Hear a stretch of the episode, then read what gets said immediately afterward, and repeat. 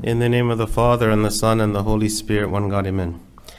Today we read the famous story about the Samaritan woman who had been married several times and who was living currently in a sinful relationship with a man.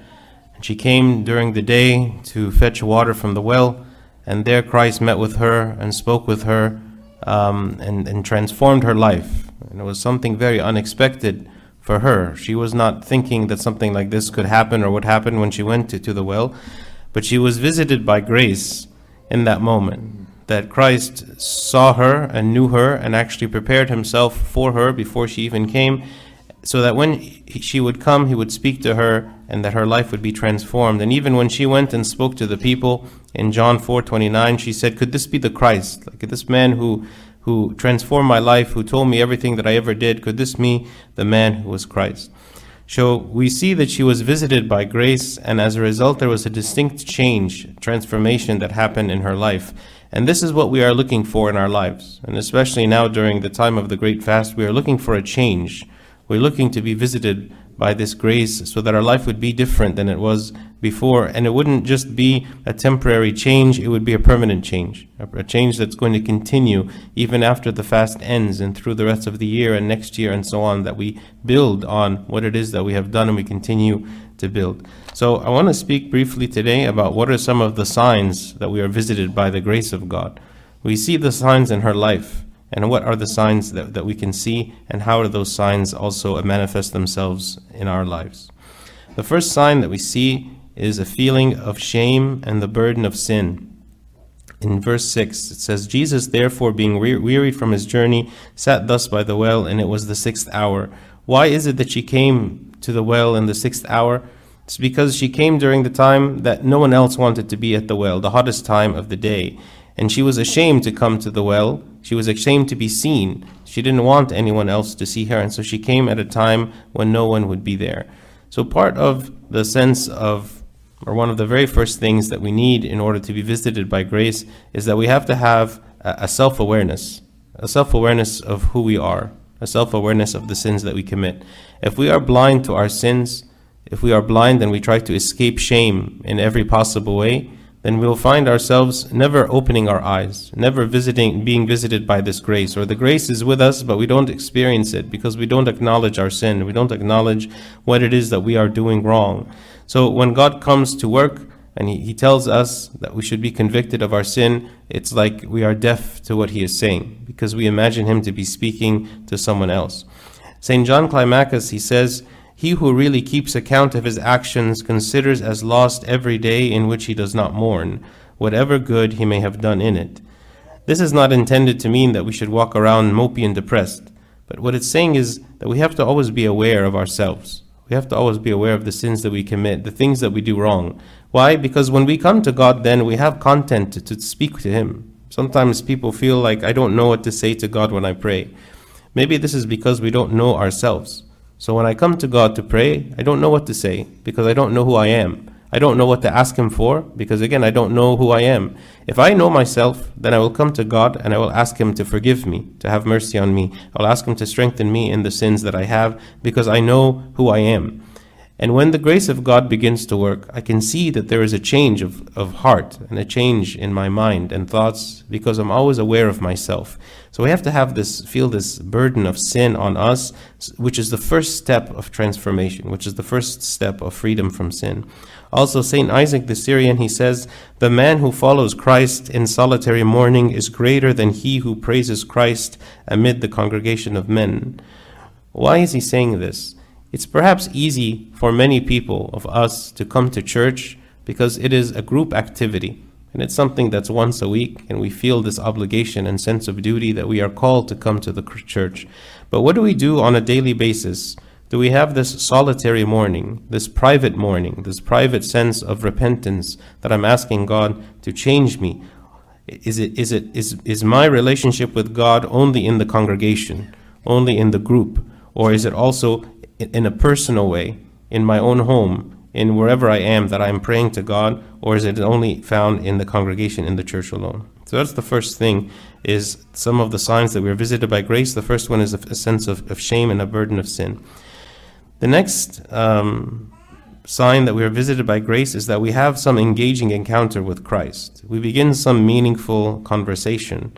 She actually, when she was there at the well, she chose not to leave. She chose to remain and to speak with him, even though it must have been a very awkward conversation because he is revealing to her her sins. This is the exact reason she didn't want to come to the well when there were other people there, because she didn't want people to point out who she was and make her feel bad about who she is. But because she was able to speak to God, speaking to God is not like speaking to any person. When we speak to other people, maybe we are afraid of being judged and condemned by them. But when we speak to God, He gives us something that we don't even expect. Many people come to confession thinking that they are going to be condemned for the sins that they commit. But actually, what they find is the opposite. They find that they're being, feeling a sense of relief, a sense of acceptance, a sense that God is forgiven me, regardless of how horrible my sins are, because this is what God has says. He said, I will remember your sins no more. He doesn't want us to confess our sins so that He would have an opportunity to, to attack us or to condemn us or to hunt us down. No, if He wanted to do that, He could do that on His own. He doesn't need us to confess. He already knows the sins that we commit. He wants us to confess our sins so He can free us from the bondage of sin. But when we remain silent and we do not have this conversation with God, when we don't speak to Him about our sins, we are the ones that, that suffer. We are the ones that suffer because we don't have the opportunity to be set free from sin. In Psalm 32, verse 3, it says, When I kept silent, my bones grew old through my groaning all the day long.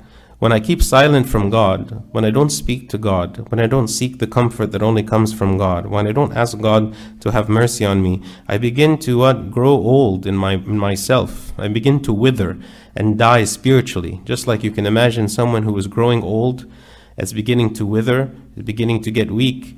So, in a spiritual sense, also, we wither and die when we keep silent, when we don't speak to God, when we don't have that engaging conversation with God on a daily basis. And those conversations don't have to have any particular form.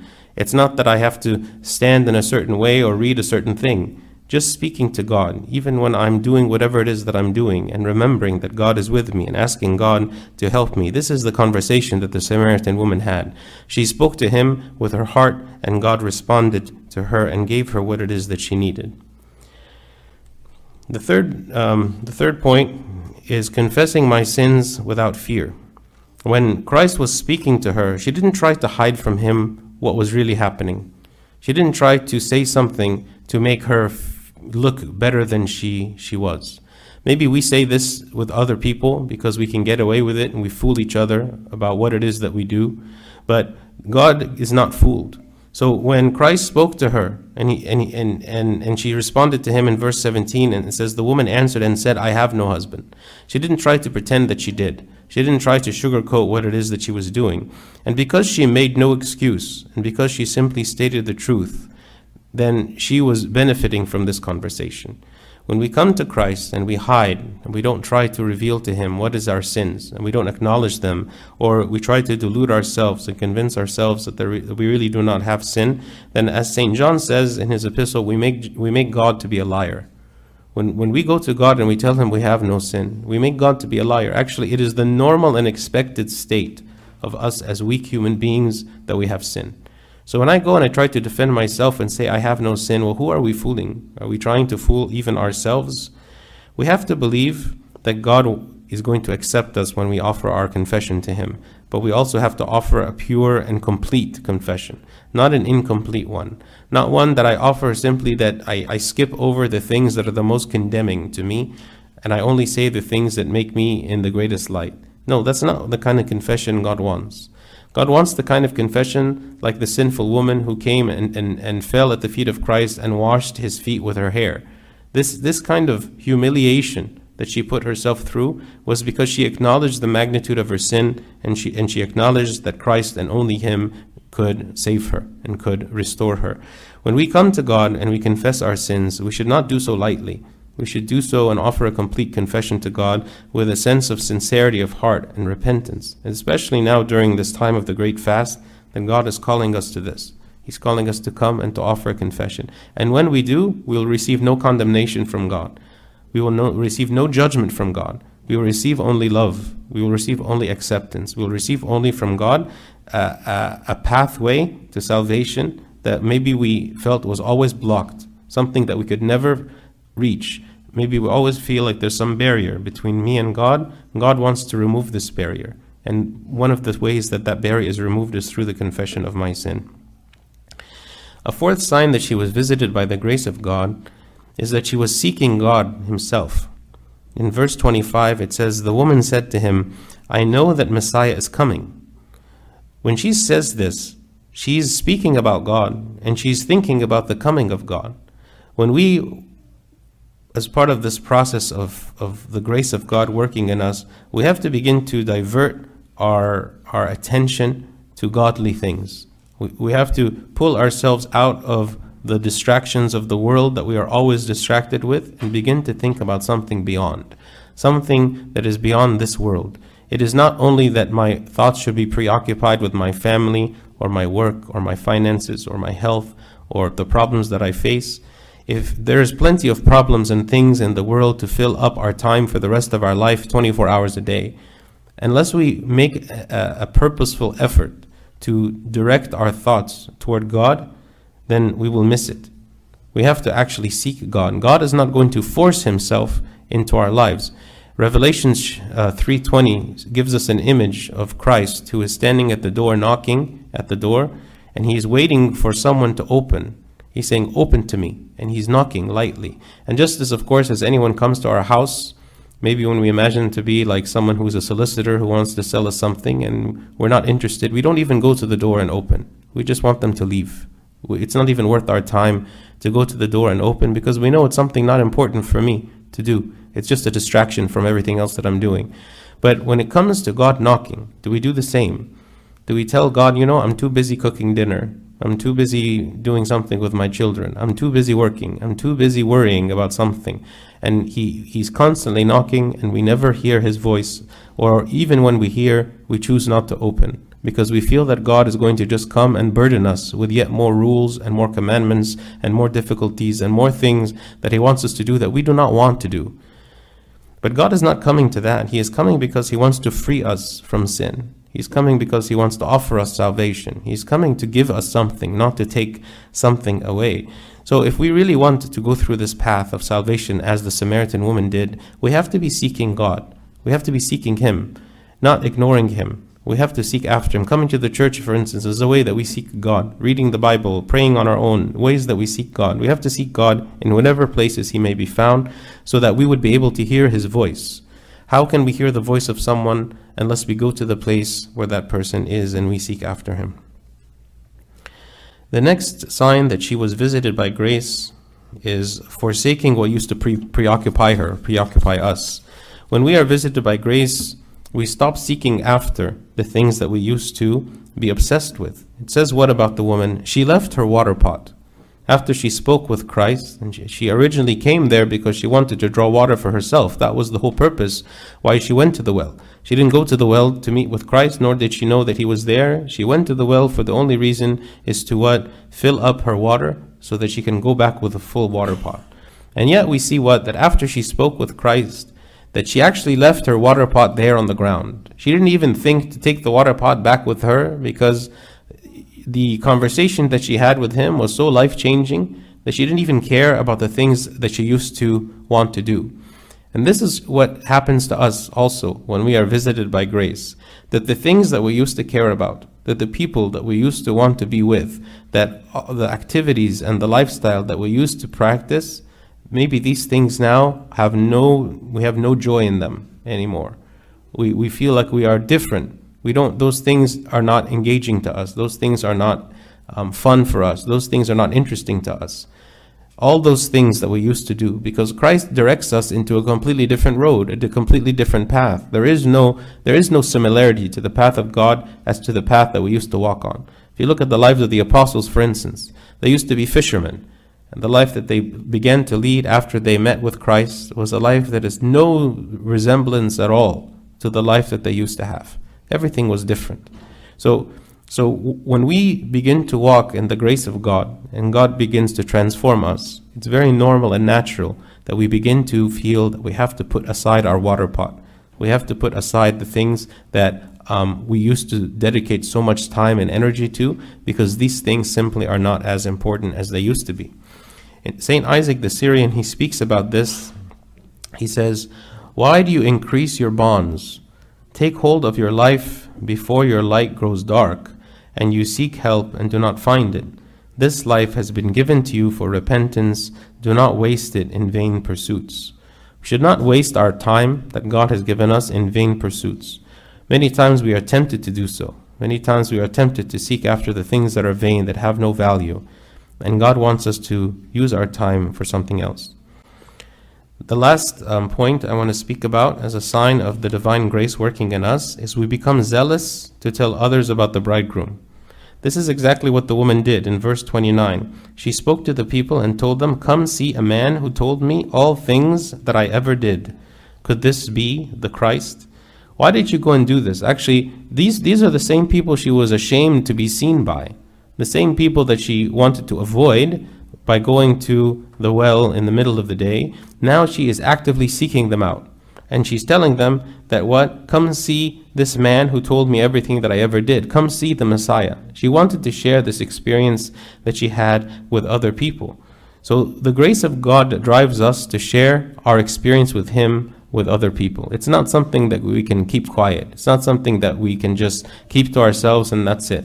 What what he's offering us is so great that there is nothing that we can do to keep it to ourselves. Saint Seraphim of Sarov, he says this. He says, God is a fire that warms and kindles the heart and inward parts. Hence, if we feel in our hearts the cold, which comes from the devil, for the devil is cold, let us call on the Lord. He will come to warm our hearts with perfect love not only for him, but also for our neighbor, and the cold of him who hates the good will flee before the heat of his countenance. The devil is the one who keeps us in this bondage of sin that always makes us feel to- cold toward God, makes us feel like God is distant, makes us feel like there is nothing I can do to be pleasing to God, or that there's not any point in even trying, because even if I can go one day without committing some sin that I struggle against, then I surely will, will fall again the next day. He makes us feel like there's no point in trying again, because I am a sinner and always be a sinner, and God can never accept me. This is the, the lies that the devil tells us. But God is what? He is a fire. He wants to come and He wants to extinguish this darkness. He wants to extinguish this cold of the devil. We have to seek Him out. And, and then once we do, we will become even zealous to go and share what our experience is with other people.